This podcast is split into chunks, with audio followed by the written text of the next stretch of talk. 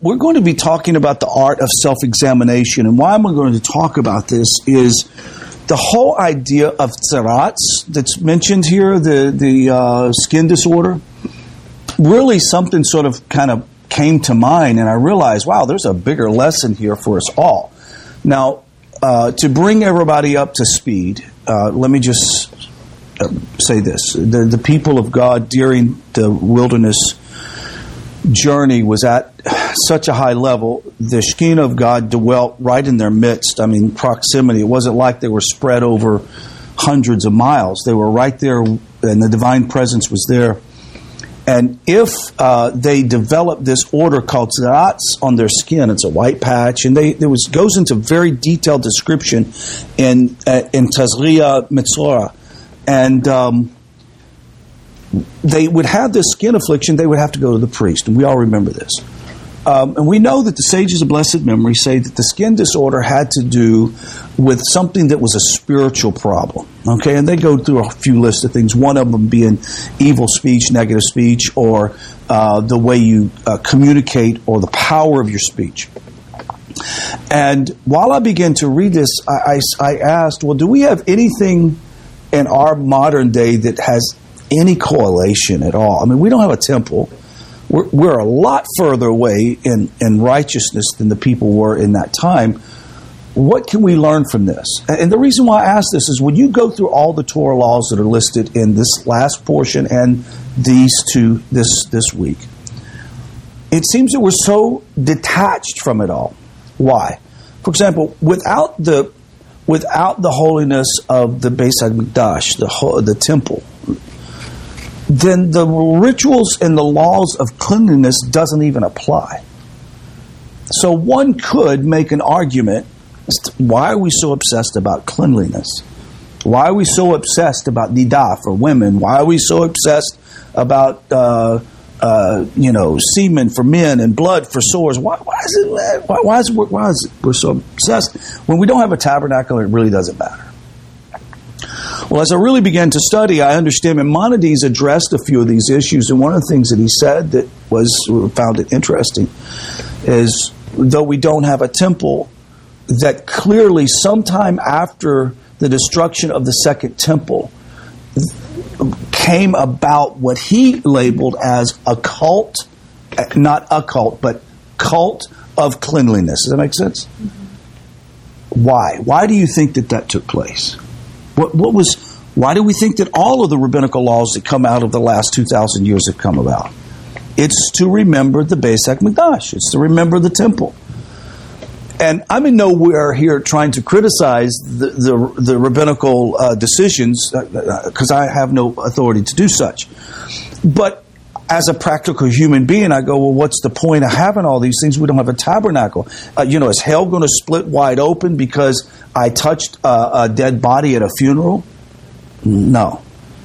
Now, we know that all of the cleanliness laws are directly related, number one, to the priest and the temple instruments, right? So that's why that if they had a sore or they bled or any number of things, or if their wife was during her menstrual cycle, he could not be near her if he has any practice in the temple. As a matter of fact, if he had operations in the temple, probably would cease to do those operations until she goes through proper cleansing. With that being said, I asked myself, so how and what do we learn as B'nai Noach, and even the Jewish community in this time? What do we take away from this? Once again, it's easy to begin to obsess about the minutia of cleanliness and not understand the meaning behind cleanliness. Correct? It says in Vayikra, which is not the Torah portion, I mean in this Torah portion, chapter 13, verse 2, it says, if a person has upon his skin a white blotch, discoloration, or spot, and it is suspected of being a mark of tzara'at, affliction upon his skin, he shall be brought to Aaron the Kohen, or one of his children, the Kohenim. This pasuk introduces a Torah discussion of tzara'at, which is translated loosely as leprosy. It's not like our modern day leprosy.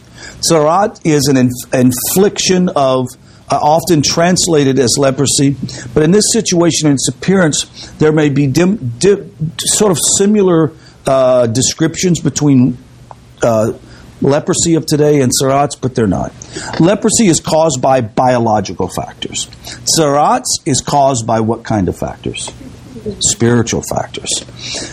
It is a punishment from Hashem for misconduct. Now, I really am uncomfortable using the term punishment of Hashem. Do you feel the same way? Like when I hear this, like it's a punishment of Hashem, because I clearly don't view one getting tzara'at, a punishment, as much as the loving kindness of Hashem. It's to let that individual know that something is askew, something's not right. Say again? A causal and a correction, correct. Why? Because whatever it was, whatever they had done, it was going to cause their separation from the divine presence. Meaning that they could not bring korbanot, they couldn't bring offerings. They couldn't even approach the tabernacle if they were unclean. And if they were unclean, there was it could cause them to be separated from their family, from their children, etc. And if that uncleanliness was at its worst, they would have to go and live with the righteous non-Jewish people that lived in the outside of the camp. Now, the people on the outside of the camp's responsibility is to make sure that they were able to recover in a timely manner and reflect upon their issues and return back into the camp. A person suffering from tzara'at cannot be cured through medical treatment. Instead, the process of seclusion is supervised by the Kohen, and during the period of seclusion, the afflicted individual is required to examine his or her behavior. The reason why I titled this, The Art of Self-Examination. The Kohen periodically examines the afflicted person and determines the status of the affliction. Upon the pronouncement of the Kohen, the afflicted individual is regarded as cured. At this point, the individual can begin the process of re-entering the community. In a moment, we're going to talk about what the sages discuss at length about this subject matter. You go, well, Rod, how does this apply to us? I mean, who do we go to? We don't have a Kohenim to go to. We do have Torah wisdom. And the Torah and the wisdom of Torah actually becomes an elixir for fixing behavioral issues in our life. Someone asked me just recently, what is the difference in your life now than, say, when you were in your past life? What would you tell somebody? Why is Torah so important?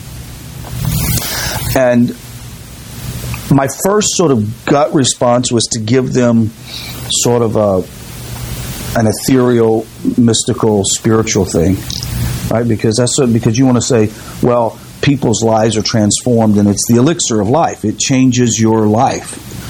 But every religion says that, correct? I mean, really, every religion says that. I thought a little careful about it, and I told him, I said, I'm thinking a long time because I want to make sure that this is the right approach. And I told him I didn't want to do that. I didn't want to make the sort of same comment that everybody else makes. And I said, the idea that this law, this writings that come from the Creator of the universe to the Jewish people is the oldest documentation of divine law. The oldest. It's tried and true. It's been preserved. The evidence that its power is preserving is the Jewish people still exist, and they now have their land and their language have been restored. All of that is evidence that there's something very divine about what they have, and by the very fact that they have this doesn't mean that there are not universal truths in the world. I believe that all religions have some levels of universal truths that are very important. But the source of all of those universal truths are found where? In the Torah. It's found in our scripture. And so the reason why I think that things are different is I've actually found the core elements of wisdom in the Torah. They're not intermixed with pagan ideas. They're not intermixed with philosophical ideas. It's just pure Torah wisdom. If someone were to set, the ladies brought some of this, what do they call it, non-dairy cheesecake? Or Oh, yeah, it was. But I don't know who it was. I think it was Royce that was trying to give me the formula, and my head was exploding because, like, cashews and, you know, horn of witch's toe, and I don't know what else was in it. But, like, I had no idea. Like, I have no idea what's in that, right? It tasted amazing. It was an amazing thing. But there was something, the whole formula, unless I was able to see the core elements of what's in it, I couldn't even begin to process how does cashews go into something like that and taste like cream cheese. Right. So the point is this, is a lot of religions provide you all kinds of, like, they products out there. But Torah provided me with the core elements of wisdom that when you look, you can look at every religion and go, well, I can see the connection in this religion from this Torah principle. But we have the source. That's what's amazing about this. Our sages discuss in length the spiritual shortcomings caused by tzara'ats. And we're going to talk about this for a moment. One prominent cause is tale-bearing. What's tale-bearing? Gossiping? Telling stories? In Sefer HaChinuk, in his discussion of tzara'at, says, does not dwell upon the specific sins that causes affliction. Instead, he explains a different lesson to be derived from these laws. It says this, our behaviors affect the condition of our soul. Bottom line. If you're an angry person, you're affecting your soul. Matter of fact, it says that if you have an outburst of anger, that the Torah that you study becomes null and void. It means nothing. Now, it says that you lose your Torah, but literally, you don't lose it. It's still in the cranial area. But what does it mean that you lose it? Its effectiveness is no longer there. Why? Your anger outburst has proven that your Torah has no effect in your life. Right? So the idea is that our behaviors affect the condition of our soul is a powerful idea. Righteous behavior brings us closer to the Creator. Blessed be He. His influence over our lives increases as we improve our character and our behavior. Conversely, our evil actions have a degenerative effect upon our souls. Such behavior creates a barrier between the individual and Hashem.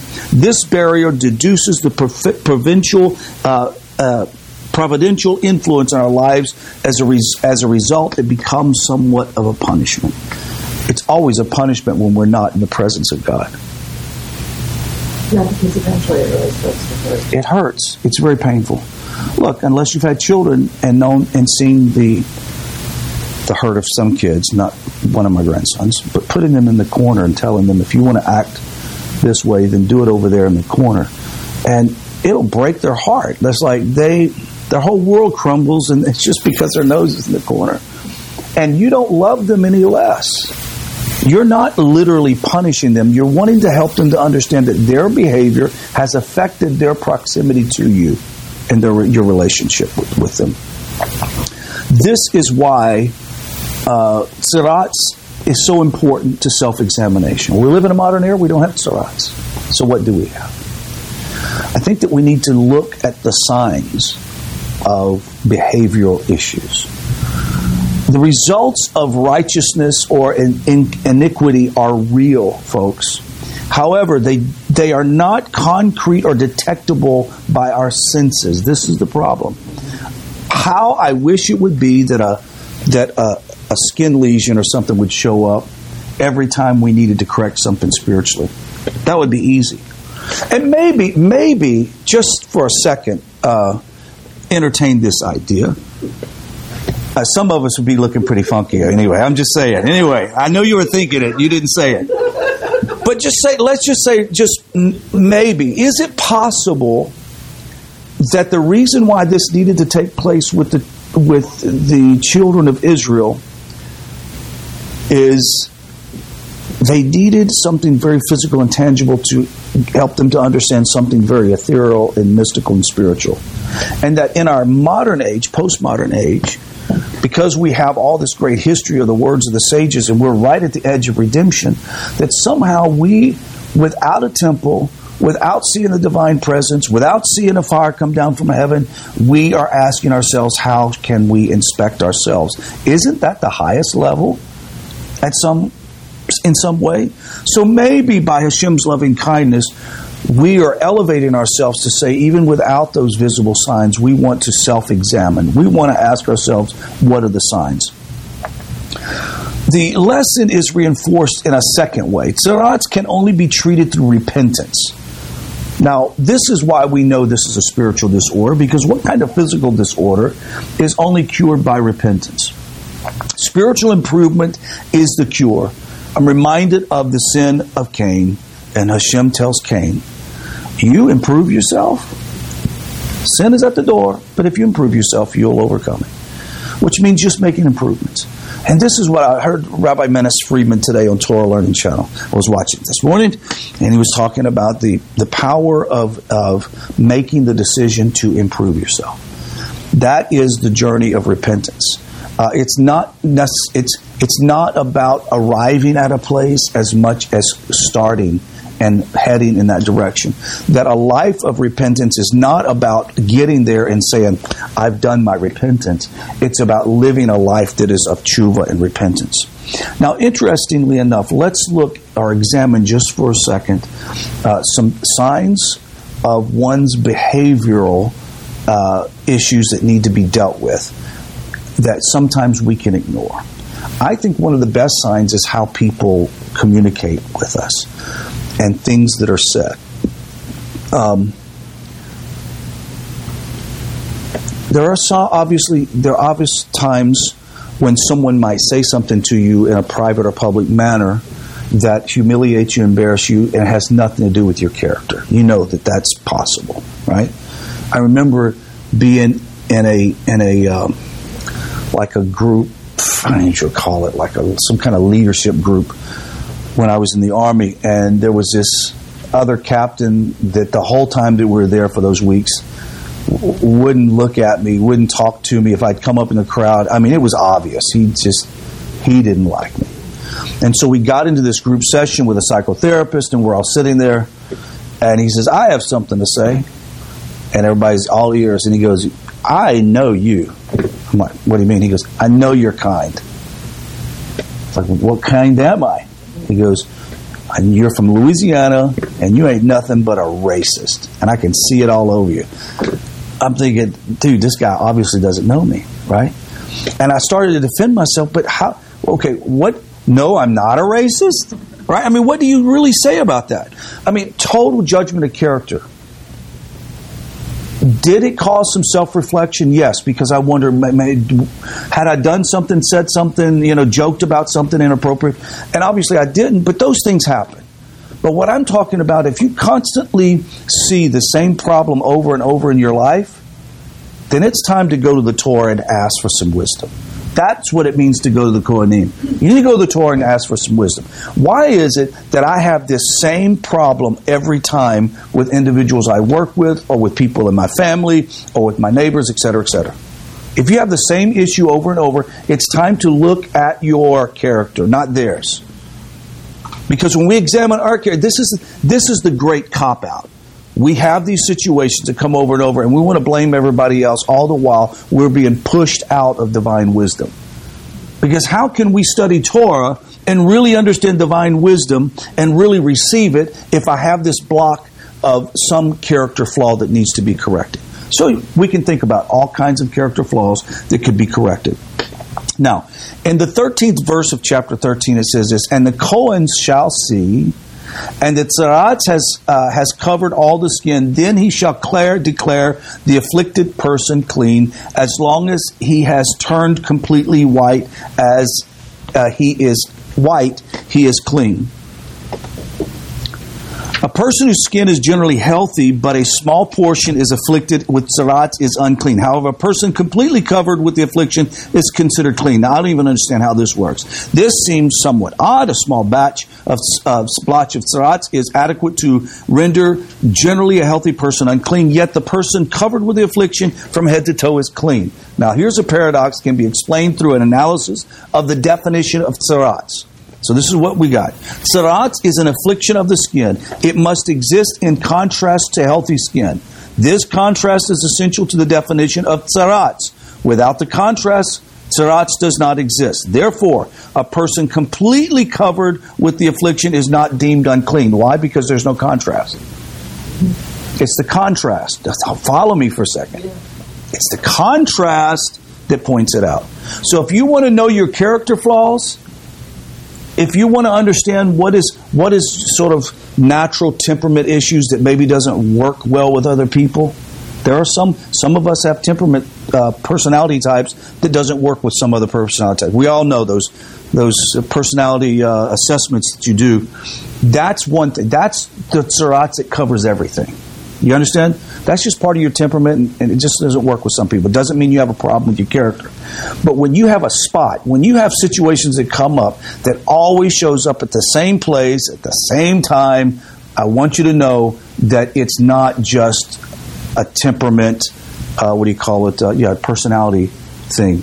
It's some type of disorder, and it's important to be able to examine. For example, if someone always thinks that you're in a bad mood, right? Guess what? You probably are. Yeah, and if you're not, then you need to say, well, hold on. Part of my temperament, I'm very, what's the word for it? A person that's not introverted, mellow, there's another word. Melancholy. There are melancholy personalities, temperaments, that they don't walk around all bubbly and happily, but they're not unhappy or they're not mad. Okay? But if you go, well, no, I've taken personality tests. I've been this way since I was a child. I'm kind of melancholy. But does that separate you from Hashem? No, it really doesn't. But at the same time, you need to ask yourself, am I a moody person? Okay? Really honestly ask yourself that. These are the kinds of things that we're talking about. It's a contrast. So think about how normal, what your normal temperament and your personality is, and then look at the contrast. If you see something that stands out, then go, that's probably something within my character that's going to separate me from God. Now, remember, what does it mean to be separated from God now? We don't have a basic mikdash, a temple, so it's not like we can't go to the tabernacle, the temple. It's not like we can't bring sacrifices. So let me ask you, what good is your charity? Is it charity a mitzvah? Yeah. What good is your charity if I'm blocking something that is effectively bringing me closer to Hashem? What other mitzvahs would I do? I see where you're going. I know where you're going. Yeah. What? By what you just said. Okay, so let me go around the circle and I get there. So any mitzvah that we have is at some level like an offering. It's like it brings me closer to Hashem. But if I am going to do a mitzvah without correcting the character issue, that I'm still blocking divine wisdom in my life. Does that make sense?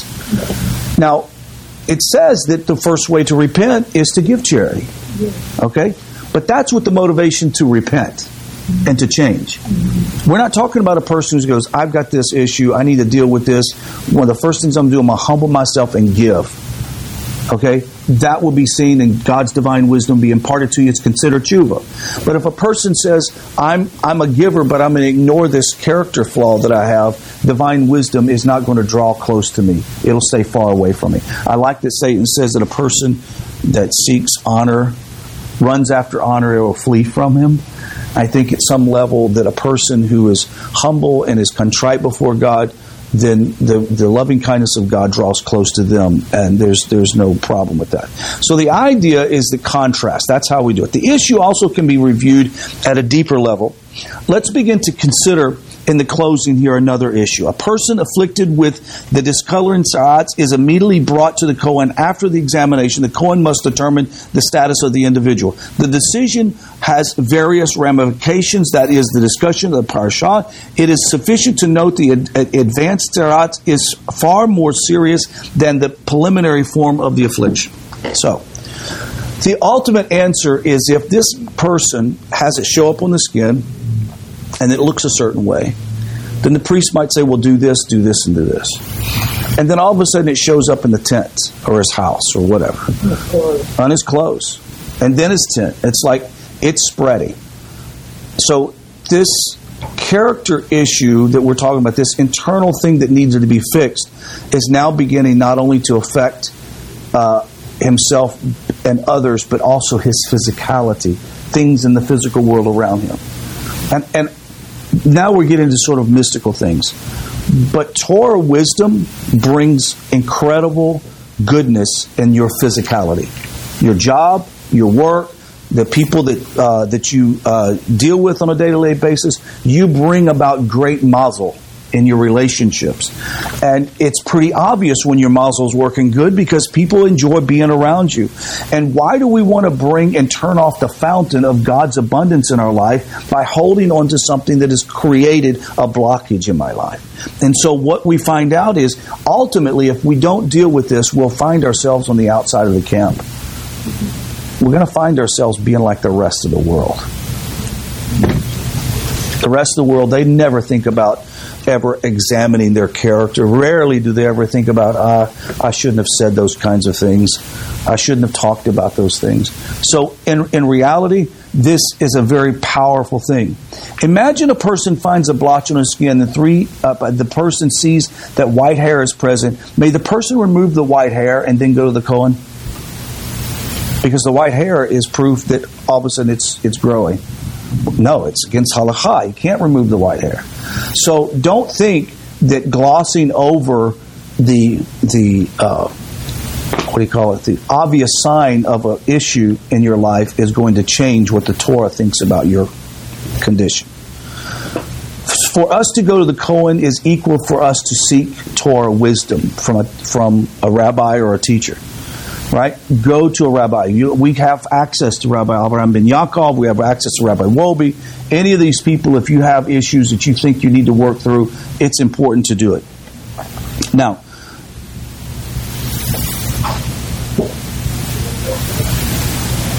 in closing, in order to respond to these issues, we need to understand the function of this affliction. Serots is divine intervention.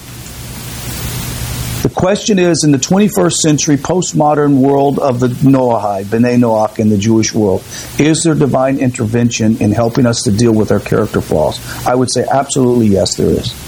Number one would be just simple study of the Torah and maybe some Musar lessons or the way of God or the path of the righteous. You read those books and all of a sudden your heart is smote with like, whoo, I need to step up a level, right? I remember when we were going through the path of the righteous, right? Path of the just, yeah. And we're going through it and we're all kind of looking at each other like, wish we could pass this section up. Right, like this is like we're way far away from being this. But this is a positive thing. So thank God we live in an age to where we can self-examine. We're in a society now where everybody's encouraged to take their own health into their matter, into their hands, and we would be foolish in our physical life not to pay attention to knots and abrasions and bruises and things that don't heal, and we would quickly go to the doctor. I would say be as vigilant in your spiritual walk. Be as vigilant in your spiritual life and say, are there signs? And if there are signs, then I need to take the process to bring about tshuva and repentance so that I can be closer to God. That concludes the shiur, and now we will get into the discussion